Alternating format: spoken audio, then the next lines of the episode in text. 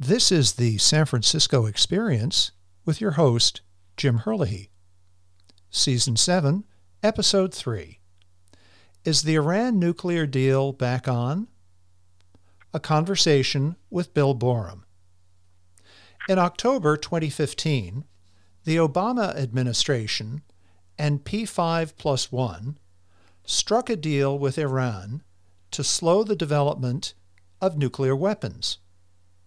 But one of the early actions of the Trump administration was to abrogate the deal to the delight of Israel, Saudi Arabia, and our Persian Gulf allies, who viewed the deal as a giveaway to the Iranians.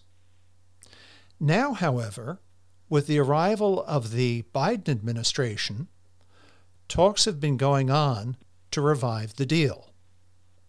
With us to discuss the recent developments is Bill Boerum, a citizen diplomat who's been keeping close tabs on developments in Washington and Tehran.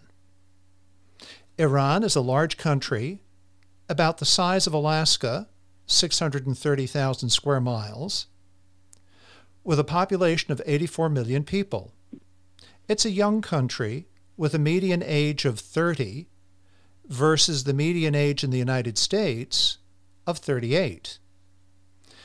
Though it's a large oil producer, Iran's economy has been crippled by economic sanctions, which were imposed to curtail the development of a nuclear capability. It's a majority Shia Muslim country in a heavily Sunni region. Iran has testy relations at best with many of its neighbors. And it has sponsored terrorist operations in Iraq, Syria, and Lebanon. Meanwhile, strategic shifts have taken place in the Persian Gulf, with Israel having established diplomatic relations with Dubai, Bahrain, Abu Dhabi, and Qatar, with the Trump administration having acted as honest broker. Our guest, Bill Boerum, will help us understand what the Biden administration is trying to achieve. Bill is Chairman Emeritus of Sister Cities International, as well as an elected director of the Sonoma, Sonoma Valley Hospital in Sonoma, California. Bill has a long and active career in the field of citizen diplomacy. Bill and I used to work together in the financial services industry, and we continue to collaborate on sister city activities. Bill, welcome to the show. Well, thank you very much, Jim, for having me on. It's a pleasure to be on. You've got a, an increasing network of listeners throughout the globe. So I guess I'd like to ask you the first question. How many, how many, well, how, in which countries do you have listeners? Let me put it that way. How many countries do you reach? Well, it's uh, funny that you asked that question. Based on based on the uh, based on the metrics that I have, we reach 48 different countries. Uh, of course, the big countries that you would expect: the United States, Canada, UK, Western Europe, um, Russia, Serbia, most of Asia, India, of course, Africa, uh, a large swath of South America, and then some some countries that uh, you know some countries that are a little more obscure, like Georgia, the country, not the state, uh, Belize, Albania, uh, Bangladesh, Fiji, New Zealand. So we're we're we're heard in 48 different countries, and that's the that's the the wonder of the internet and uh, and podcasting. So thank you for asking. And uh, for any of our listeners out there, I'm delighted that we can bring Bill Boerum to all of the listeners, both in the United States and overseas, with a unique perspective of a, of a citizen who is dedicated to diplomacy and to furthering the interest of, uh, of the American people and having good relations throughout the world.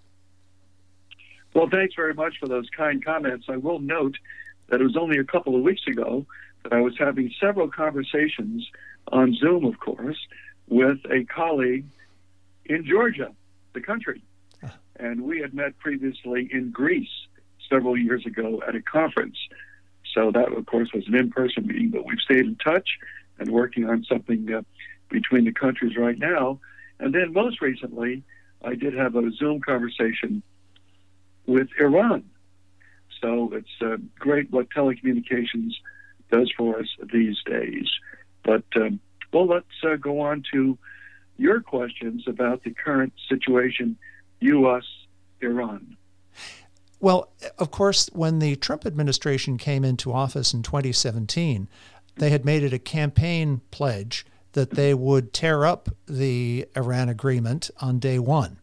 And I don't know if it was on day one, but it was shortly thereafter that uh, the Trump administration stepped away from that agreement.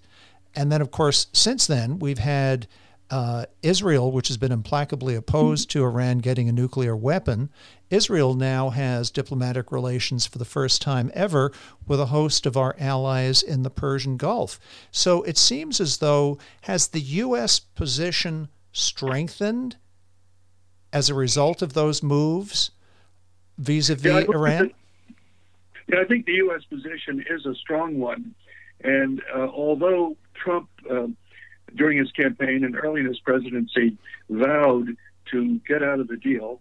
He had a lot of things going on, and it was not until May of 2018 that it was actually the U.S. stepped away. I don't know whether there was some notice that had to be to be given, but was, that was really the date, May of 2018.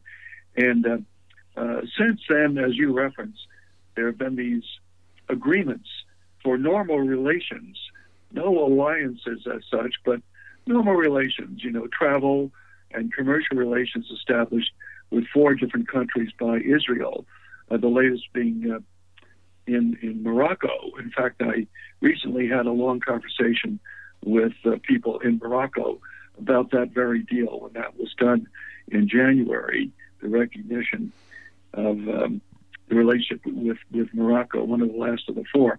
But in any event, I think that the uh, uh, the U.S. is is in a stronger position, uh, not not so much because of these arrangements, but I think it does put Israel on normal relations with more and more of the Middle East countries, and so that does make them stronger. I think that um, the uh, also uh, just last week, last Thursday, it was I think a very supportive joint statement put out by the U.S. and the E3, that is the UK, Germany, and France, which called for uh, a deal to to get uh, the Iranians to perform, be in compliance. So I think that joint statement was very powerful. Now, how far out of compliance has Iran stepped? because when the U.S. abrogated the deal in 2018, did did Iran steam ahead and uh, open up all the throttles to develop nuclear weapons, or was it a little more cautious? No, was they moved quite quite a bit ahead, and they violated three or four covenants of the agreement, and uh, of course uh, that's what's uh, referred to as the JCPOA the Joint Comprehensive Plan of Action. Those are the letters that we keep seeing in the news reports, to the general public. Um, they've abrogated both in terms of the uh, purity of the uranium that they're refining, going from, I think it was uh, 3 or 4% purity to 20%, percent mm-hmm. going up to that level. They are producing uranium metal, which about its only utility or use is part of a nuclear weapon. Mm. And they continue their work on ballistic missiles. Now, these are things which um, the Trump administration was looking to bring into future into negotiations, and these actually are the same things which the Biden administration is now seeking. The uh, because Iran moved ahead, uh, abrogating these parts of the plan of action, uh, they've got to roll back. They've got to reverse. So that's what the administration officially is asking for before the U.S. will rejoin any discussions. Now, in order to ask Iran to backtrack and to go back to uh, to to turn off the the cent- centrifuges from 20% purity of uranium to 3% um, purity, for instance. Asking them to do that, what will we have to give up in return? Because they're not going to give that up without without getting some concession from us. Well, they want lifting of all of the sanctions. That has been their position. Uh, their economy is in very difficult straits because it's not just um, uh, transactions or activity with the U.S., but it's with anyone else. So we've been very effective in um, cramping down their economy. So they want all of those sanctions lifted, which we're not going to do. I mean, that's politically infeasible for Biden to do it, even for Biden uh, to do that. Uh, it's it's too much of a concession. But um, you know, therein could lie the opportunity for first steps. Right now, we're looking at who's going to make the first, even small concession. You know, it could be that uh, certain maybe sanctions could be lifted on certain things for uh, be suspended, what have you. So there could be a marginal opportunity there, but still, Iran's going to have to step back itself. And, one of the um, ones that it could take some action on, of course, is notified uh, that it that it can't uh, that doesn't want to allow inspectors on its you know land in the country there to look at its uh, facilities. Uh, they not allowed the daily inspections, so that's something that maybe they could step back from. But I mean, this is so. We, I think we have to hope for some little um, uh, give backs, so to speak, in the current situation to get get anyone talking. You know, it's interesting. Um, Joe Biden, when he was the chairman of the Senate Foreign Relations Committee for many years, uh, he was a staunch ally and supporter of Israel. Now, during the Obama administration, oh, the Obama administration was a little cooler towards Israel. And of course, Biden was the vice president, so his ability to influence the Obama administration's foreign policy was really quite limited. It'll where where do we think Joe Biden is going to come out? Is he going to go back to his old self when he was a staunch Israel supporter uh, as chairman of the Senate Foreign Relations Committee, or is he going to be more of an Obama administration uh, kind of arm's length, a little cooler with Israel? Because that will largely determine how his negotiating position vis a vis Iran, in a sense, his negotiating position vis a vis Iran is largely tied into his relationship with Israel, right? Right. Well, Jim, you bring up a very good point there. The fundamentals here are that Biden's going to be supportive of Israel. As uh, you know, it's it's his show. He's no longer. You know, there were a few policy differences that came to light. You know, with the Obama administration, and uh, so I think uh, you know it's his own show, and he's had that long record of support of Israel, and it'll be my uh, estimation that that's where he will stand. I think also as he gets deeper into policy formulation and the complexities come to light, I think you raised a good point with these new arrangements between four other sovereign nations that um, uh, you know that that reinforces his pro-Israel stand. And Netanyahu, who of course has been very adamant uh, about Israel's security. Of course, we go back also just in uh, back in uh, November of last year, not even six months ago, you know the uh, the leading uh, nuclear scientist of Iran was assassinated, mm-hmm. and uh, the Iranians assumed that was Israel, and um, who knows what the intelligence really shows. No one on the other side is talking, but uh, Netanyahu has said, and quoted directly, probably more than once, that Israel will do anything that's needed to prevent Iran from gaining a nuclear capability. And certainly the assassination of that chief scientist uh, should have sent a very strong message. By the way, I will point out that there was no reaction other than rhetoric on the part of the Iranians to that assassination.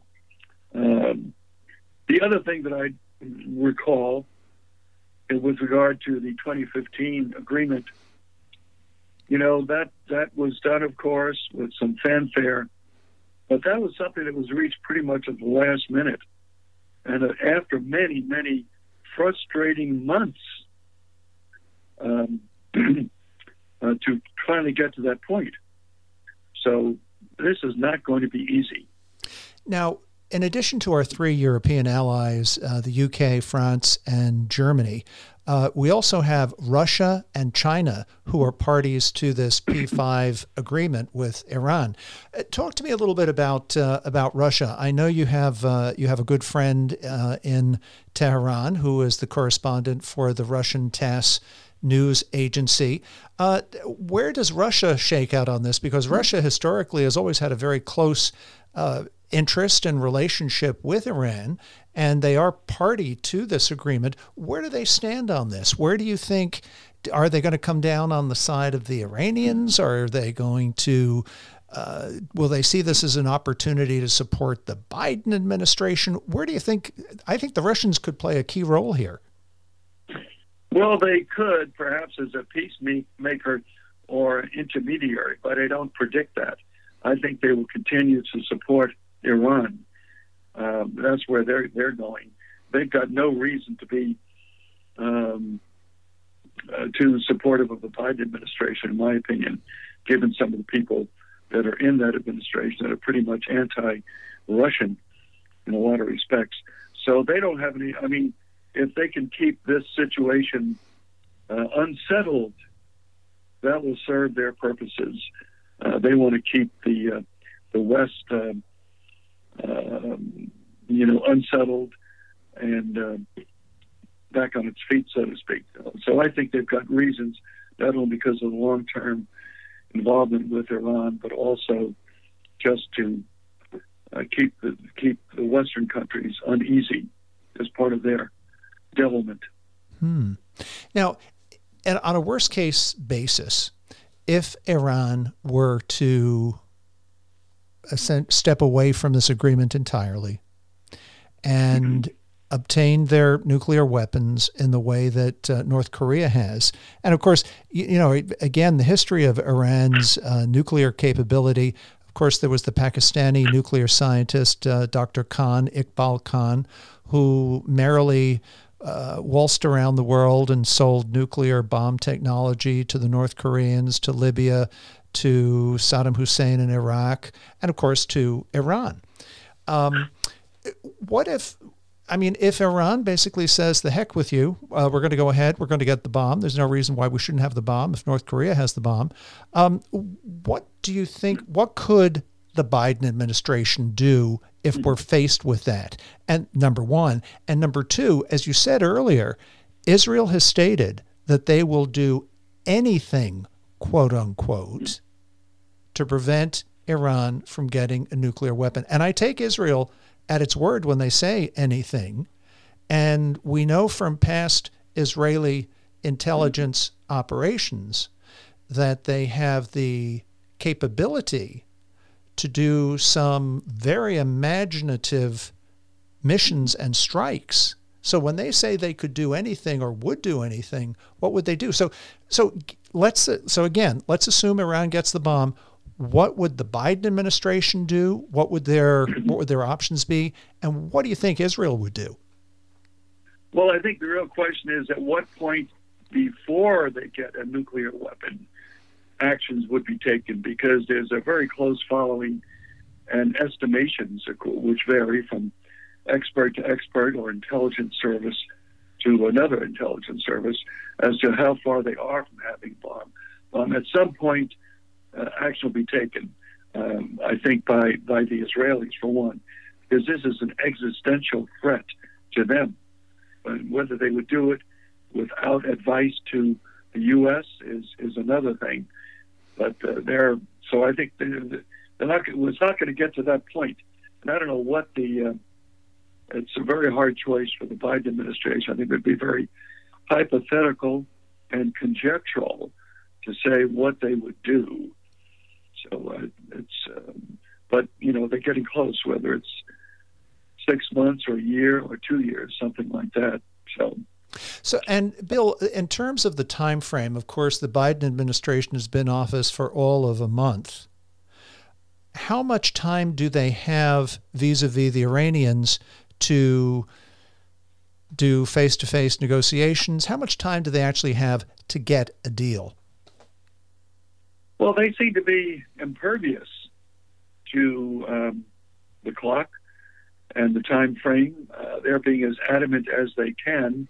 and I think there's a fault to that, actually. But uh, let me bring into the picture a, a, couple of time frame issues that would be of interest, uh, might be of interest. So here we have a new U.S. administration, which has many things on its plate to do, uh, including staffing the administration, staffing the State Department. Well, that's usually one of the first things that are done national security staff, but it's still organizing its government. So that that takes months. Uh, so we're a new administration, but it's kind of um, I wouldn't say burdened, hampered, or constrained by um, initiatives that were taken or demands taken by the previous. Now, what's happening in Iran? There's going to be a presidential election on June the 18th mm-hmm. in Iran. Um, so the current administration, the Rouhani administration, is at a very low point of popularity. It's in its final months, although it doesn't go out until August of this year. Okay, so mm-hmm. they're in, in until then. But like anything, they lose legitimacy when a new president is elected. But um, uh, Rouhani was reelected to a four-year term in 2017 and uh, both before that time, as of the 2015, he had a lot of uh, support with this agreement that things were going to get better for the country and in terms of the economy and life in general. But things have gotten much, much worse, including since the May 2018 U.S. pullout or imposition of sanctions. So they're at a low point. But you'd like to think that maybe they would like to go out on a high note uh, by achieving something diplomatically. So whether it's between now and June or between now and August, probably more likely now in June, they would seemingly have an opportunity to do something, but they can't do anything. Uh, that's really beyond the supreme leader's um, overall uh, um, approach, you know, is policy, although it didn't really get into policy. But I guess if you're looking for optimism somewhere, maybe the waning months of the Rouhani presidency might offer something, but uh, likely not. Uh, so, what's going to happen with the presidential election coming up? Um, candidates will be declared, starting to declare in April, and it will be in um, early June that a panel of experts will decide, according to Sharia law, who can run for president. Hmm. And so there'll be a number of candidates, probably between five and ten, that will have a short, relatively short campaign on um, in-person voting on one day, June the 18th. And then if no one achieves a majority, um, then there'll be a runoff between two more, the two highest vote getters. So, you know, maybe by the end of June, there'll be a new president uh, about to come into office in Iran. So, would that person have an ability to do something about this uh, stalemate early in their administration? So, we've got some issues here on the government, uh, the level of the federal governments of both countries, that maybe something can happen. Now, in terms of the candidates, you said it could be up to 10 different candidates who run in the first round of the election in Iran. Are there are there any reformers? Are there any can is there any one candidate who stands head and shoulders above all the others as perhaps uh, representing a break with the past? No, uh, there aren't. If anything, the country has become more conservative, mm-hmm. and the parliament has become more conservative, uh, meaning hard line. So uh, there's not uh, anyone there that's a reformer type. Now, you know, depending on who emerges, maybe that would be different. But it's very difficult to break out of the general policy approach uh, in this regard. So, um, you know, uh, maybe something's got to be done soon. But again, we look back to how the uh, the current agreement, if you want to call it that, how long it took to finally bring that to pass. The mm-hmm. Iranians are very tough negotiators. Mm-hmm. Now, Bill, has the has the Biden administration essentially said, okay, the deal was abrogated. We, the Biden administration, are going to revive negotiations with the Iranians in P5. Um, but in the meantime, is the Biden administration going to adhere to the terms of the agreement as though it hadn't been abrogated, or, or are they or are they ignoring it? How are they how are they treating this abrogated agreement? Are they, as a show of good faith to the Iranians, are they trying to observe it in spirit or in law or in word? They want, they want more. They want more. You know, yeah. They, they want more. Uh, that's really basically the Trump line. So they want more in the agreement, but they won't talk until the uh, maybe what you were saying was they're not going to talk to the Iranians until they are in full compliance with the current deal. Then they'll come back uh, to the table. Also, of course, the Europeans have offered to have some informal discussions with the Iranians. Um, but the U.S. would be there only as a guest, whatever that means, a guest, and not called an observer, but the U.S. Mm-hmm. would be there as a guest. But the Iranians have rejected that. Now, in 2019, one year after the Trump administration had abrogated the agreement, John Kerry and former Secretary of Energy uh, Ernest Moniz met with the Iranian Foreign Secretary Zafir um, one year after the Trump administration had abrogated the agreement. What was up with that?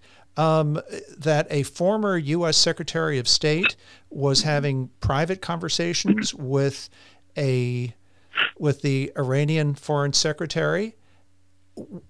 Talk to me a little bit well, about that. It was extremely irresponsible, um, and uh, you don't want to use the T word there. It's never really been prosecuted for people doing these these types of things. But I think that was really an outrage uh, that he did that. Maybe that's a partisan viewpoint. But again, his stature as a former Secretary of State, normally if someone's going to meet with a foreign leader, a former government official, they let the State Department uh, and therefore the White House know they're going to do that. I don't believe that was done um, in that particular case. Um, uh, no, no permission was asked, and it was seen as uh, more than a front uh, mm-hmm. to, to the current administration. But it was typical of a lot of attempts uh, to undermine uh, Trump policies and I think uh, particularly outrageous in that it involved a foreign situation. Also, I think that Moniz, in him going along, although he's highly qualified, technical expert given his background and experience, I think that lent even greater weight and credence to the meeting that Kerry had. I mean, it's one thing for Kerry to run in and out, have some conversations, but to bring along a significant advisor who participated in the previous negotiations, I think that's um, reprehensible and uh, very undiplomatic. So, do you think do you think that when Kerry and Moniz met with in 2019 after the deal was abrogated, when they met with the Iranians, did they did they look like they were being over eager and over promising and sending the wrong signal to the Iranians? Well, yeah, I think um, I think that it was uh, seen as a fracturing of the Trump administration's policy. You know, that people of this weight would come in and talk against their own government. In effect, I mean, that was the impact of it. Whatever was said, mm. we don't know, but just their appearance and addressing these issues would, to me, appear to the Iranians as a fact- fracturing of the U.S. policy. Mm-hmm. Bill, as we come into the uh, closing few minutes of our uh, of our show here, uh, let's talk about let's talk about Iran, the people of Iran. Um, from what I remember, when I was a student in London in the 1970s, we had lots of Iranians who were there studying uh, studying abroad. I don't know if Iranians still do that. They certainly don't come to the United States to study. Give me a sense of um, if we eventually get to an agreement on this, how Iran, how positive relations between the U.S. and Iran might open up. And, you know, a sister city, I don't know, between San Francisco and Tehran or something like that. Well, uh, hopefully the uh, public diplomacy dimension can be brought into play, although it certainly didn't come into play after the current agreement was, was approved for some reason. But I would think that NGOs, non government organizations, should uh, see the opportunity to move in there uh, to try to do something to build some bridges with universities, with youth. Um, I will say that the only dor- the only dormant relationship that currently exists uh, with Tehran, uh, and only that city in Iran, is um, um, Los Angeles. Oh, really? And it's been active for a number of years. I did talk to our people in LA that uh, who supervise those relationships.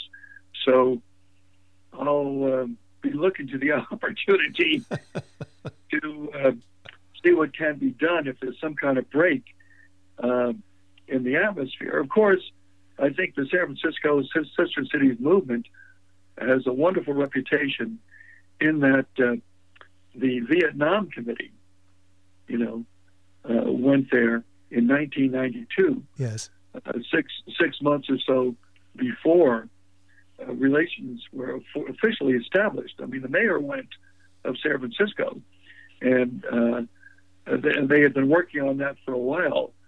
So the precedent is uh, certainly there for uh, some city to make an approach, and I would hope that that we would. It would make that, and I'd be encouraging of that move. So, um, well, we'll certainly. I we'll, did want to say something. You didn't ask a question, but I thought I'd bring it to the fact my own perspective on this. Not an authority, just a civilian, a citizen diplomat, if you will. But my first awareness uh, of Iran as a country was back in 1953. Believe it or not. Not that I'm that old, but uh, I do remember the overthrow of Mossadegh uh, at the time by the CIA and the British intelligence services, which was a duly elected government. And um, so that was certainly a stain on our relationship history with the country. And, uh, then, the, then, of course, during the following decades, uh, you had the Shah's excesses, including his marriages. Uh, but uh, and then in 1977, I happened to be in Washington D.C. This was uh, months into the new Carter administration, and he welcomed the Shah. But unfortunately, there was a lot of protests, and I was only a couple blocks away when tear gas was used mm. to dispel the crowds uh, that were protesting. And again, that tear gas uh, was blown back in the face of Carter and the Shah. But at least I was there on that day. And only two years later, there was the storming of the embassy and the taking of the hostages. So there are these milestones which uh, some people in each country remember. Yes. Well, Bill, I want to thank you very much for this this wonderful overview of our relationship with Iran because for the last four years, it's essentially been on ice. And with the new administration coming in, it looks as though it's going to be revived. But ultimately, what shape or form that takes on uh, is really anyone's guess. I guess I'm somewhat optimistic, and I'm, uh, excuse me, I'm somewhat pessimistic, and I'm not a pessimist by nature. I'm somewhat pessimistic in that uh, with a new administration coming in in Iran and with the establishment of diplomatic relations with uh, Israel has essentially strengthened its position throughout the uh, throughout the Persian Gulf, a position that didn't have at all um, in 2015 when the original agreement was drawn up. So. Uh, it, it seems to me that yes, the U.S. position is strengthened, which is good for us. But from the perspective of the so from the perspective of the Iranians, the Iranians are not about to make any concessions to us. And on the other hand, our position objectively has strengthened. So it, it looks to me as though we have we have all the makings of an impasse. I hope I'm wrong. And by nature, I'm an optimist, so uh, we shall see. But Bill, I want to thank you very much for your insights and your experience and your wisdom. I will look forward to inviting you back in a few months' time as the negotiations between the U.S. and Iran unfold. And um, hopefully, we'll have better news to share with our listeners at that time. Well, let's certainly hope so. And thank you very much, Jim.